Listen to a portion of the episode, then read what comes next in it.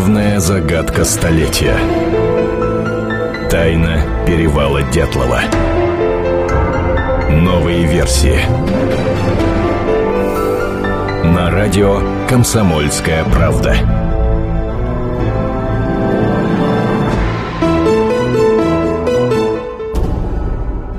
Добрый вечер, друзья. Как обычно, по субботам в это время с вами Антон Челышев и Наталья Барсегова, специальный корреспондент «Комсомольской правды». И мы вновь с вами э, прямо сейчас будем возвращаться в 1959 год. А, на Северный Урал. В общем, все, все знают, о чем идет речь. Сегодня э, мы не одни. Сегодня к нам э, в студии присоединился кандидат медицинских наук, доцент, врач, врач судебно-медицинский эксперт Эдуард Туманов. Эдуард Викторович, здравствуйте. Добрый вечер. Здравствуйте, добрый вечер. Ну вот я хочу сказать о том, что почему сегодня пригласили Эдуарда Викторовича в студию, потому что он на протяжении последних месяцев, ну, пожалуй, по-моему, три или четыре даже месяца делал очень скрупулезный анализ э, трагедии, которая произошла на перевале Дятлова. В частности, он изучал уголовное дело, он изучал то множество версий, которые вообще прибыли представлены в интернете, которые мы так тщательно собираем.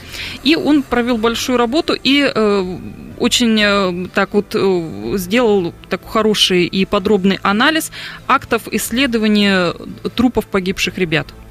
И вот мне вот первый вопрос, который мне сейчас хочется задать, это вот какое у вас сложилось впечатление, как у профессионала? Ну, очень двойственные. А, скажем так, а, акты, которые были представлены мне на рассмотрение – а именно акты судебно-медицинского исследования тел погибших, очень по современным меркам мизерные. Они, можно сказать, куцы, недостаточность описания, э, формулировки общими фразами. И практически во всех девяти актах э, выводы сделаны как под копирку. Хотя понятно, что ну, трупы находились в разное время, в разной степени выраженности повреждений. Но вот такое ощущение, что независимо от этого все выводы э, писались э, как под один шаблон. Вот о чем это может говорить? Это вот было, либо, оказывалось либо какое-то давление. От... Что вот это может быть такое? Тяжело судить, э, уже более полусотни лет прошло. И людей-то уже в живых не осталось, участников. Но такое возможно в двух случаях.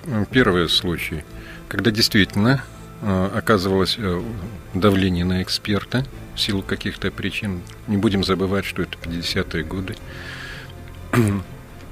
И второе, если эксперт просто, ну, в силу различных причин, а, несколько начинает писать шаблонами.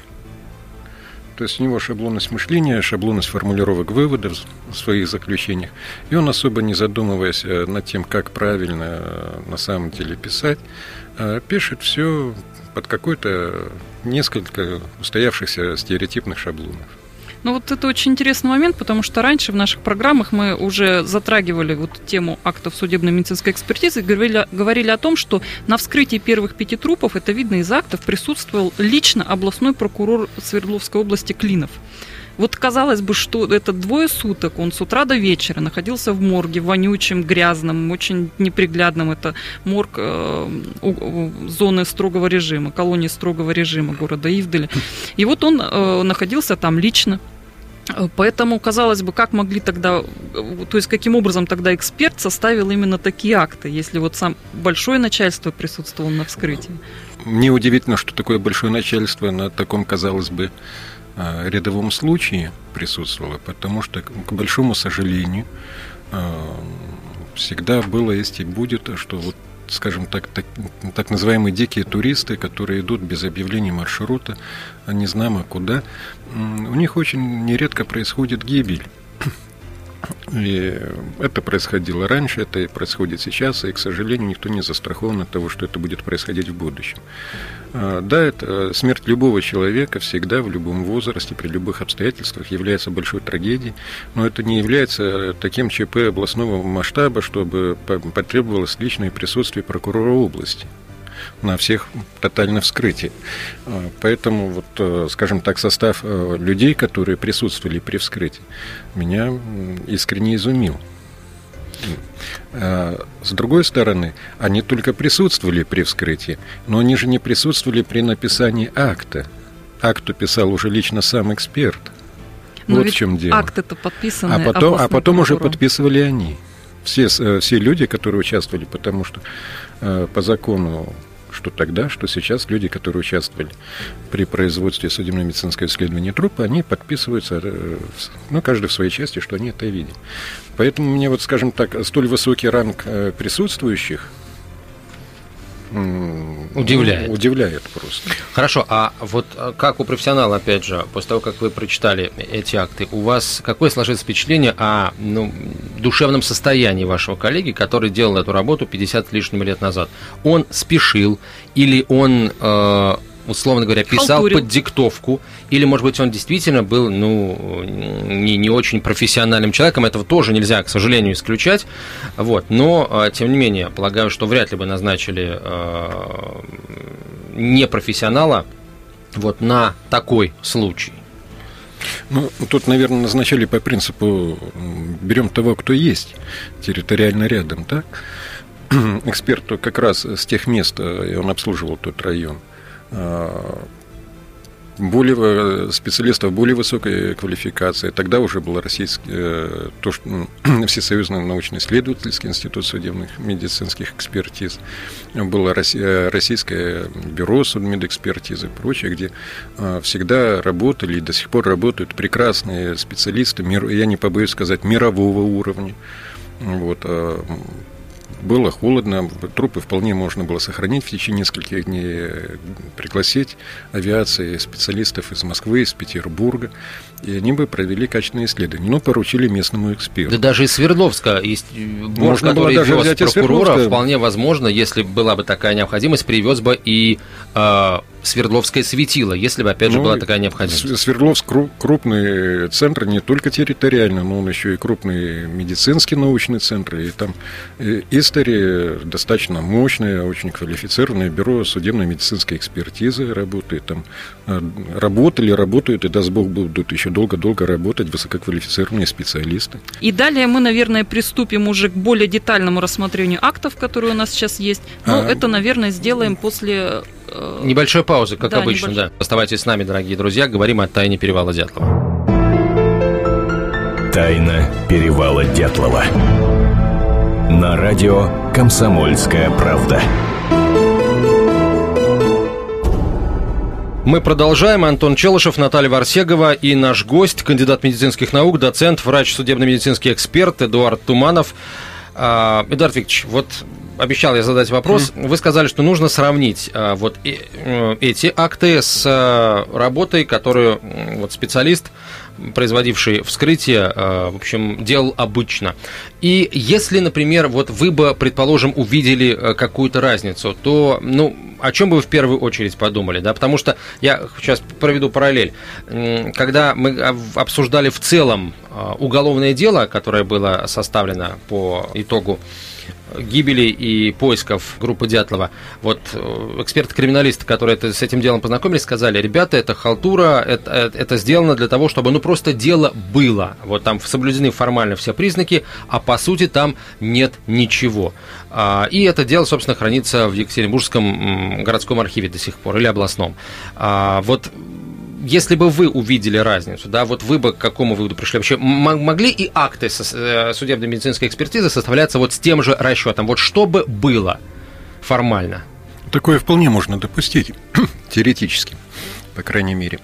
Но, опять же, повторюсь, чтобы вот сделать выводы, это надо посмотреть э, заключение этого же эксперта, который он писал ну, по каким-то другим поводам, по другим прич- э, людям. И тогда эм, у каждого эксперта, как у каждого художника, есть свой стиль, он четко виден, определенный набор фраз, которыми он оперирует, знания и так далее. И поэтому тогда уже можно делать какие-то выводы. А сейчас я бы не торопился преждевременно что-то говорить. Да, безусловно, безусловно. Это лишь предположение наше. Ну что, А тогда сейчас я- перейдем. да, я предлагаю перейти актам. к детальным актам. Мы э, будем обсуждать их в той последовательности, в которой находили погибших ребят. И вот первыми были найдены э, э, два Юры под кедром. Это Юра Кривонищенко, Юра Дорошенко. Вот Юра Кривонищенко, как я понимаю, у нас сейчас будет первый. То есть я, насколько я понимаю, вы выделили в этих те... актах те моменты, которые показались вам наиболее интересными, там, наиболее подозрительными, может быть. Да, ну, тут уже вам слово. Вот, цитируйте и объясняйте. Ну, здесь что? Э, трупы наиболее, первые трупы найдены более рано, они в наибольшей сохранности, и, соответственно, ну, наиболее информативные результаты получились у эксперта. Эксперт утверждает, что умер э, от действия, воздействия э, низкой температуры, то есть от переохлаждения, как мы сейчас говорим. Эксперт пишет замерзание и говорит, о чем свидетельствует отек мозговых оболочек, резкое полнокровие внутренних органов, переполнение жидкой темной кровью полостей сердца, наличие пятен Вишневского на слизистой желудка, отморожение пальцев конечности и ожоги. Ожоги и переохлаждение, да, да очень странно. Сочетание. Причем ожоги серьезные, ожоги второй, третьей степени. То есть третья степень, а, я поясню вот а, нашим слушателям, вторая степень это когда образуется пузырь, а третья степень – это когда уже происходит обугливание мягких тканей, когда уже пузыря нету, идет э, буквально вот э, уголь на месте мягких тканей остается, они выгорают. Четвертая степень – это уже когда обугливается, непос... Э, обугливание доходит до кости. Вот. Ну, четвертая степень при жизни крайне редко наблюдается. Человек как-то отдергивает конечность, там, часть тела. И такого наблюдается при жизни крайне редко. Отсюда вывод. Если э, э, этот ожог и... получен, он мог быть получен уже после смерти. Нет, вот второй, третий то вполне может быть прижизненный, потому ага. что четвертого нету. Но смотрите, эксперт сразу пишет, да, в скобках, у костра. А да. где он знает, что у костра? Где здесь написано, что да, у и в костра? уголовном деле, кстати, написано нет при, э, написано, при невыясненных обстоятельствах произошла гибель всех девяти человек. Где здесь костер написан? Почему он решает, что это у костра?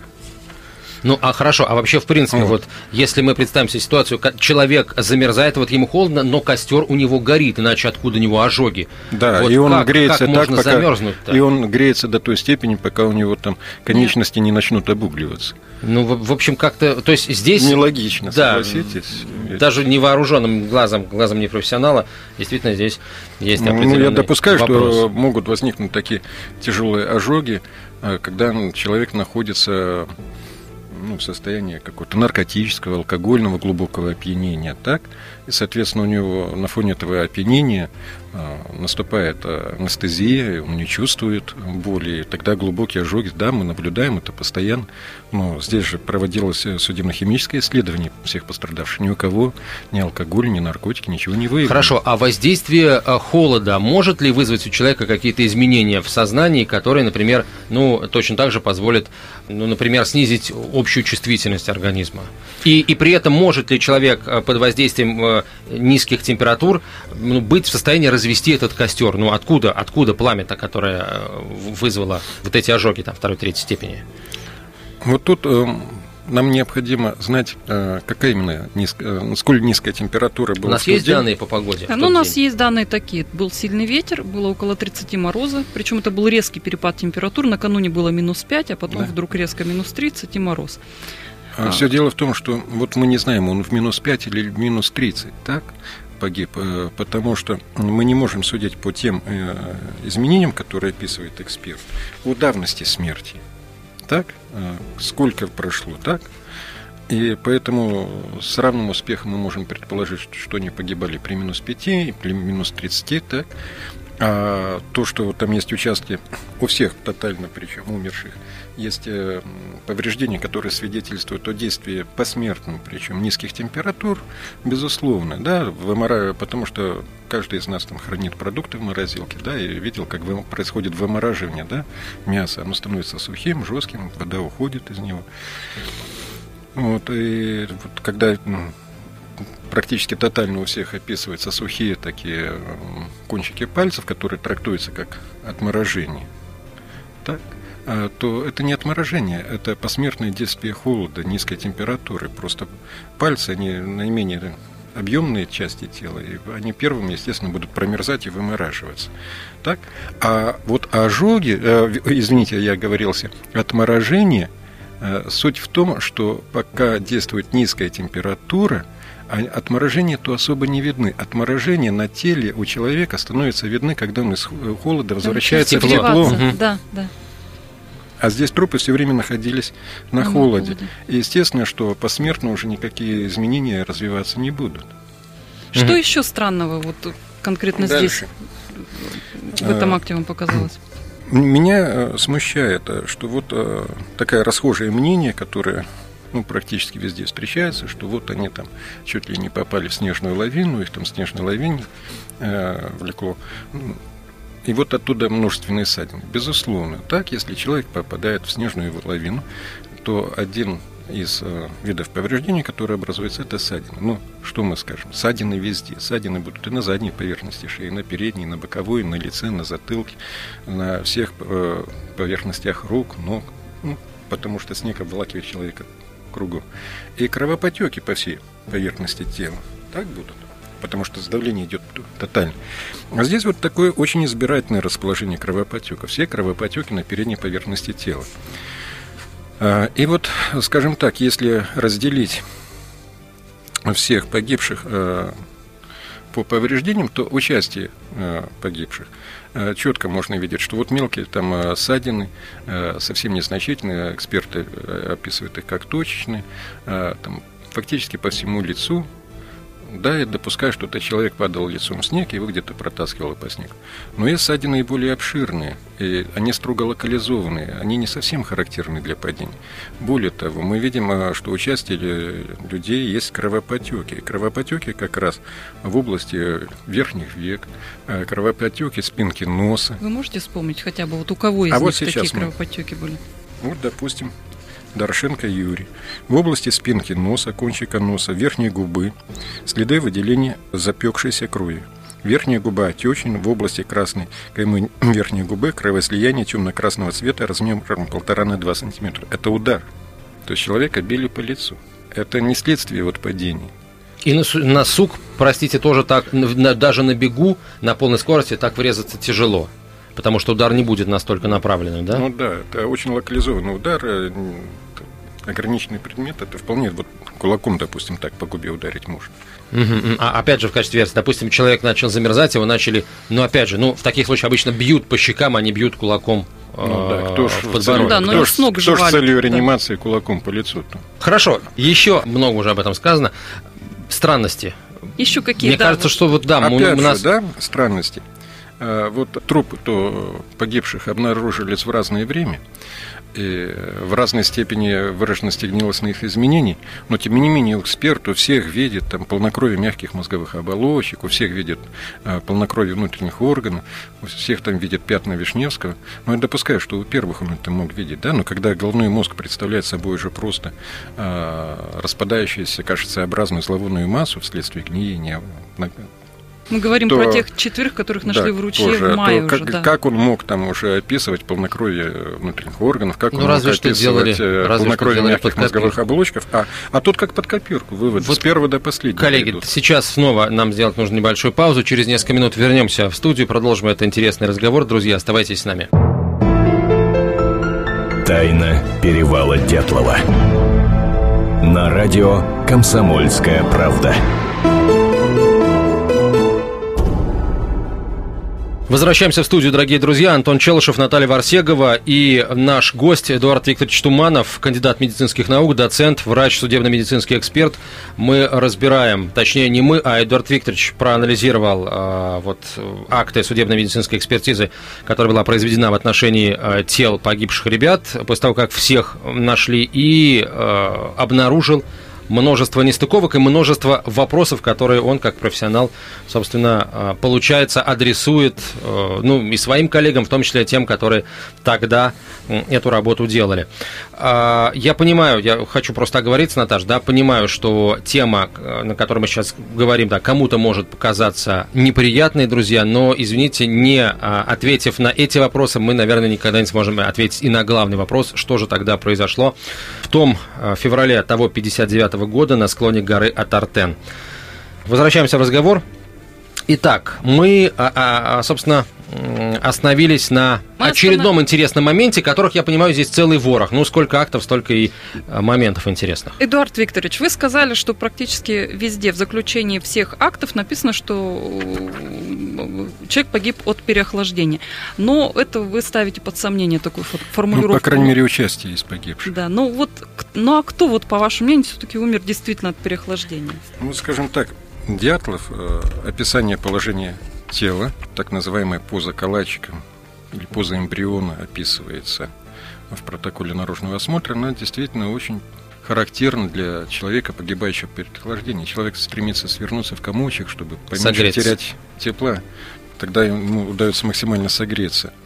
И, скажем так, у него э, ссадины не характерны для каких-то ударов, да? Но тем не менее – что меня смущает, что вот э, у него в области коленных суставов справа и слева э, ссадины темно-красного цвета. Это я допускаю, возможно, и при падении. Да? Человек шел, падал на колени, поднимался, шел дальше. Э, в области левого голеностопного сустава на передней, боковой и задних поверхностях, в областях, в областях обеих лодыжек, ссадины буро-красного цвета, вдавленные над поверхностью кожи, кровоизлияниями в подлежащие мягкие ткани. То есть, смотрите, согласно этому описанию, получается, что эта ссадина фактически циркулярно обхватывает голеностопный сустав. Такое ощущение, что он был фиксирован за голеностопный сустав, то есть его э, либо привязывали за ногу, либо обматывали этот голеностопный сустав зачем-то. Но ну, вот такие циркулярные ссадины на а, конечностях в области голеностопных суставов, либо лучезапястных, они вот как раз характерны для попыток удержания человека. Кто-то, так. может, тащил его, да, например? Или он пытался вырваться, да? Или пытался вырваться, Или да. пытался вырваться. То, что он умер от переохлаждения, да, вот согласно представленным заключениям, очень похоже. Но что опять смущает, смотрите, да, а, на кисти а, ссадины причем э, ссадины, конечно, могут и от падения образовываться на кисти, но где располагаются конкретно эти ссадины? В области пясно-фаланговых э, суставов. Сожмите кисть в кулак, вот как раз эти суставы. Да, вот эти косточки выпирающие, да, да на границе между а, а теперь тыльной стороной ладони каждый и вспомнит свое пальцем. боевое прошлое, да, неудачно поставленный удар или бьется о чем-то какой-то шероховатой поверхности, и там, конечно, образуется ссадина. Вот, то есть э, я вполне допускаю, что... Э, а вот при падении на руки, да, вот э, человек упирается ладонной поверхностью. Ну да, сложно так? представить, что он падает а на что кулаки. Он, он падает на кулаки тыльной да. поверхностью, это как-то сложно себе представить. А вот ударить кулаком, да, я вполне представляю. Тем более, смотрите, что еще у него есть. В области ладонной поверхности второго и пятого пальцев кожная ранка неправильной линейной формы с ровными краями, расположенная по поперечной длиннику пальца. То есть на тыльной поверхности угу. кисти, на ладони, о, извините, на ладонной поверхности кисти, на пальцах э, идет резанные раны фактически, да, судя по описанию. То есть получается, что он хватался рукой за какой-то острый предмет. Нож. Может, если нож, да, например, выхватывать какой-то. Ну, как вариант. Ну, я не берусь говорить нож, но за какой-то острый предмет он хватался.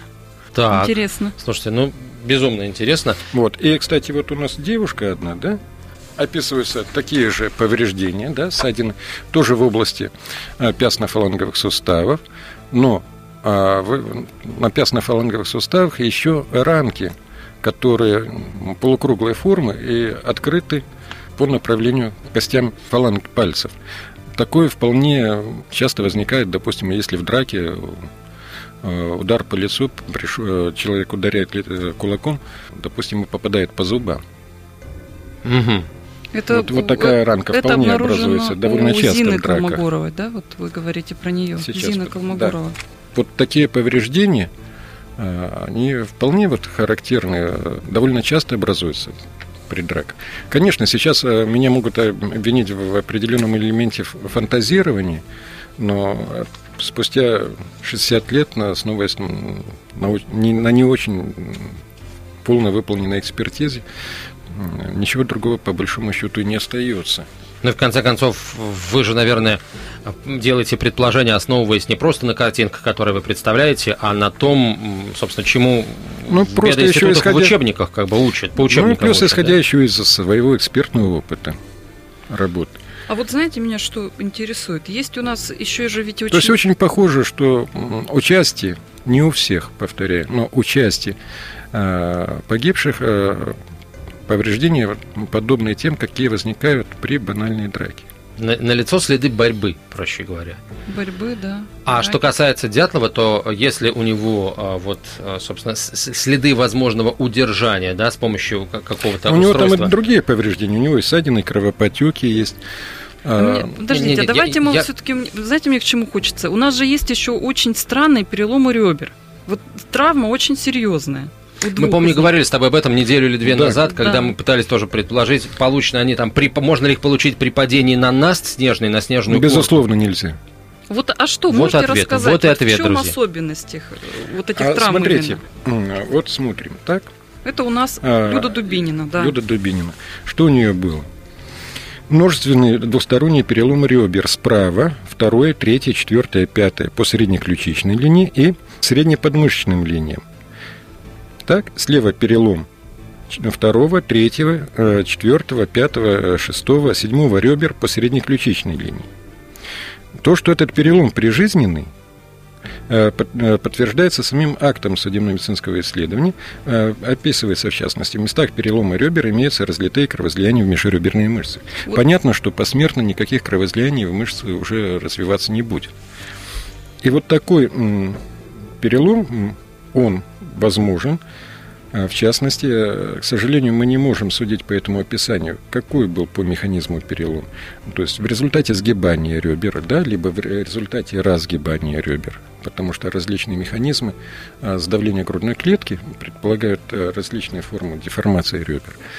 Здесь не описаны характеристики краев переломов, состояние отломков и так далее, и так далее что делает невозможным фактически сейчас э, такую достоверную экспертизу. Но, скажем так, э, а действие э, какого-то тупого э, предмета с ограниченной, небольш... незначительной это, травмирующей поверхностью, такие переломы ребер явно не образуются. То есть нельзя так упасть на нас, на твердый на снега, на камни? Ну, нас не настолько твердые, чтобы вызвать... И высота не такая большая, наверное, с высоты Чтобы вызвать роста, такие повреждения. Да. Можно допустить, что это сдавление э, каким-то предметом, причем предмет плоский, твердый, и э, сдавление происходило со значительной силой, что привело к деформации собственно говоря, каркаса грудной клетки и формированию этих переломов. Об этом говорит то, что переломы все на одной линии. То есть, вот смотрите, по среднеключичной и по среднеподмышечной линии. Так? Это справа и слева по среднеключичной линии. Нет, все, все складывается какое-то ощущение, есть, что на нее кто-то прыгнул как-то Нет, так, вот нет, прыгнул что? нет как раз. Нет, да? Это какой-то вот плоский предмет, достаточно большой по размерам. По крайней мере, сопоставимый по, э, по размерам с грудной клеткой даже несколько больше. И какой-то очень тяжелый, судя по всему. Либо очень тяжелый, либо э, твердый и со значительной силой. Скажем так, этот предмет обладал достаточной энергией, достаточной прочностью Я и вот... достаточными размерами. А... Вот три условия. Так? Да, я просто пытаюсь... А энергия либо за счет массы так, либо за счет скорости. Пытаюсь понять, что это могло быть в лесу. Даже там с учетом нападения вот на группу. Тоже... Вот. Это что? Это, это... Либо большой плоский камень. Ну, это ну, нужно было камнем попасть. Ну, скажем так, э, повреждение от падения, вот формирование такого повреждения от падения мы исключаем однозначно. Ну, она, это не могло быть для того, что она могла упасть на камень. Это Нет, был удар от, сверху, от, да? от падения мы исключаем Друзья, сразу механизм. А мы сейчас перелома. исключаем дальнейшее продолжение эфира, потому что время сделать очередную паузу. Вернемся через несколько минут. Тайна перевала Дятлова. На радио «Комсомольская правда». Возвращаемся в студию. Антон Челышев, Наталья Варсегова, Эдуард Викторович Туманов у нас в гостях, кандидат медицинских наук, доцент, врач, судебно-медицинский эксперт. Анализируем мы, точнее, Эдуард Викторович проанализировал акты судебно-медицинской экспертизы членов группы Дятлова. И сейчас, собственно, свои вопросы, э, свои предположения нам и вам друзья мои, высказывать. Вот возвращаясь к большому плоскому предмету, который мог раздавить... Мы вызвать... обсуждали труп Люды Дубинина, да. о том, что там странный перелом. И вот аналогичные повреждения у Золотарева. Там тоже переломы ребер, да? Так, ну, со второе по шестое ребро, справа по окологрудиной и средней подмышечной линии с кровоизлиянием. То есть это при жизни. Причем, э, вот что хочу обратить внимание, что такие переломы, они множественные, по, сразу по нескольким анатомическим линиям. А, и там кровоизлияние не только мышцы, эксперты еще описывают кровоизлияние плевральной полости, там значительное скопление крови. Они, во-первых, сопровождаются повреждением пристеночной плевры. Это сильнейшая боль. А, это резкое расстройство дыхания. То есть уже вот э, сам факт наличия таких переломов, таких повреждений, это уже достаточно, достаточная причина для того, чтобы человек мог погибнуть. Это э, тяжелый вред здоровью, это угрожающее жизни состояние. Но эксперт опять пишет смерть от переохлаждения. Скажите так. еще вот какой момент. Кстати, многих мучает исследователи этот момент. Вот с такими травмами, как перелом ребер, вот у Люды Дубинина и у Семена Золотарева, можно было идти, передвигаться? Ой, ну вот знаете, я знаю случаи, когда люди не с такими травмами передвигались. Весь вопрос, как далеко и как долго. Ну, там достаточно надо было пройти полтора километра. Они же шли полтора километра от палатки. При до... минус 30 и сильном ветре. Да, до леса, и, и очень глубоком снеге. Ну, история человеческих выживания знает множество различных ну, то есть примеров. Это, это возможно, Тут да? Э, очень-очень теоретически, очень, можно с известным допуском допустить, но в реальной жизни встретить таких людей ну, мне, не, мне не представлялось. Я просто читал, вот хочу, в литературе читал. Хочу вернуться к... В обыденной жизни не встречался с такими. Вопросу о том, что могло эти травмы нанести, ведь мы же знаем, что там был склон, правильно? И они да. как бы по склону катились. Было много снега. А если мы предположим, что под снегом были камни, вот и, и лавина вызвала камнепад, вот удар большого валуна мог привести? Ну вот смотрите, человек падает э, со склона, да, да, катится, ударяется, в том числе и камень. В любом случае вот такие повреждения не будут. Нет, я имею в виду, если э, э, это, лавина это... спровоцировала камнепад, который потом их это накрыл на... внизу. Ну так он бы под этим камнем и остался он не смог бы никуда уйти. Логично, да, логично. Так, не поспоришь. У меня еще вот это вопрос. сдавление, это в результате сдавления, так? Э, либо очень сильный удар с последующим отбрасыванием тела, так? Это Наезд автомобиля, условно говоря. Ну, да, причем грузового.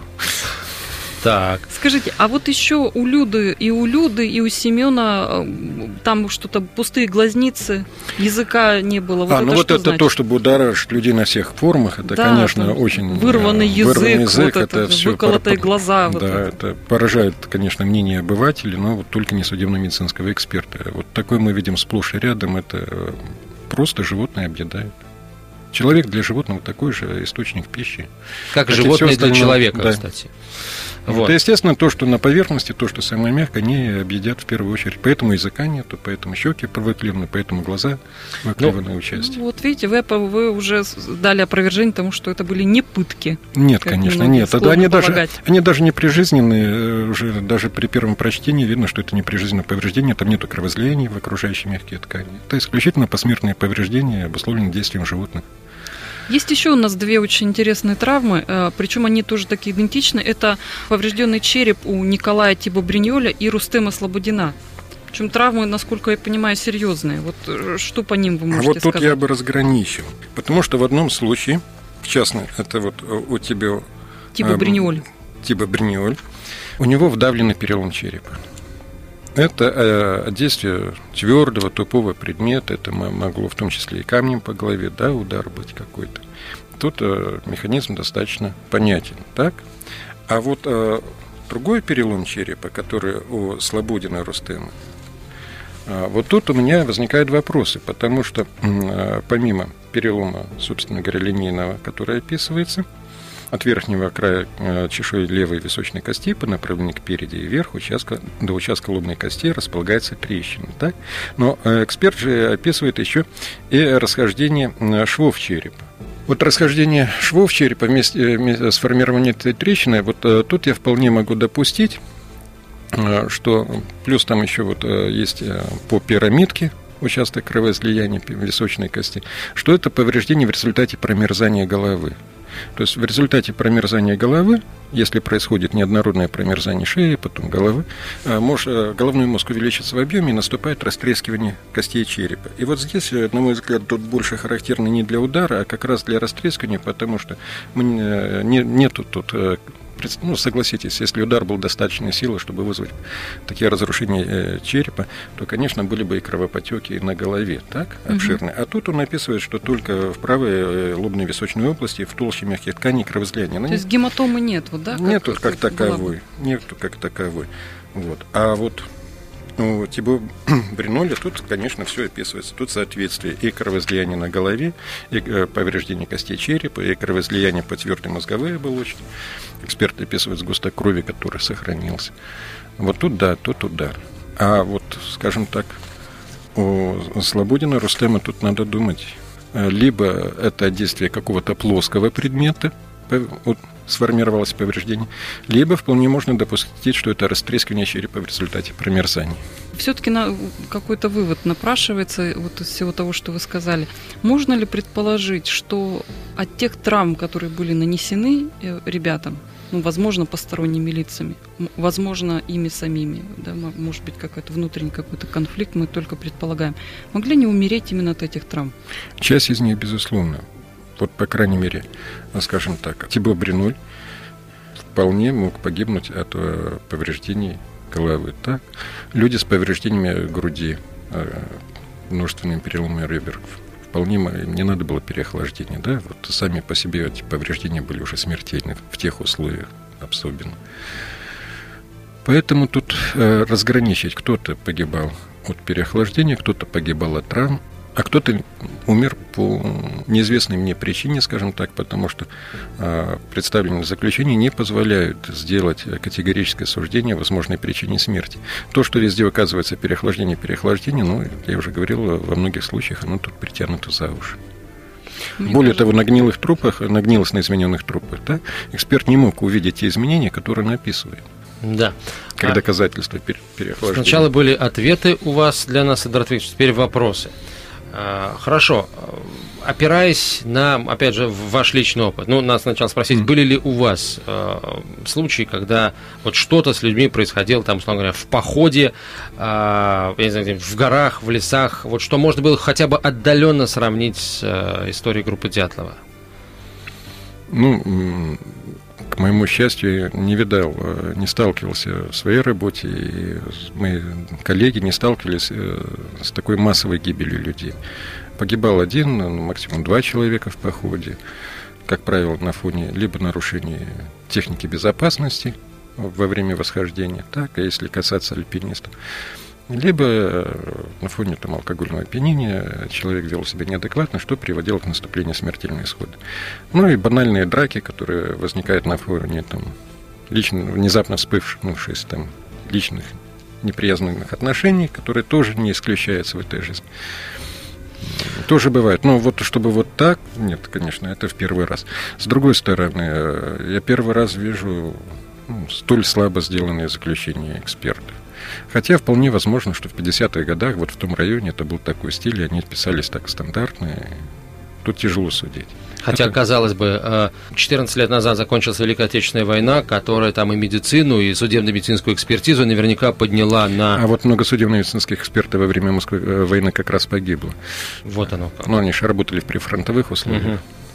Хорошо, но у вас ведь наверняка, как у профессионала, ну это даже дело не в профессионализме, mm. а в, стремлении человека все рационально объяснить, просто у вас больше, скажем так, информации, да, наверняка все-таки какие-то сценарии вы э, там себе в голове составили того, что могло там произойти. Вот это, наверное, главный самый А знаете, вопрос, вот я уже... Мы хотим Третий задать. месяц над этим думаю, как же объяснить вот все повреждения. Потому что повреждения очень разнообразны. Участие ожоги, участие травмы, участие не поймешь что. То есть можно разделить на четыре группы. То есть травматическая смерть, э, смерть, предположительно, от переохлаждения, и смерть по неизвестной причине. Да, при этом э, извините, не, не 4, а 3 группы, так? И плюс э, участие из этих людей мы наблюдаем еще и ожоги. Причем ожоги очень различные локализации. Ну, допустим, я допускаю, что сидит там у костра, ноги подсунул, раз ноги сгорели. При этом находится в состоянии там, наркотического либо алкогольного опьянения, что, правда, исключается по результатам судебно, проведенного судебно-химического исследования. Эдуард Туманов был у нас в гостях, кандидат медицинских наук, доцент, врач, судебно-медицинский эксперт. Эдуард Викторович, спасибо большое. Наталья Варсегова, Антон Челышев. Оставайтесь с нами, друзья, это «Комсомольская правда». Тайна перевала Дятлова. На радио «Комсомольская правда».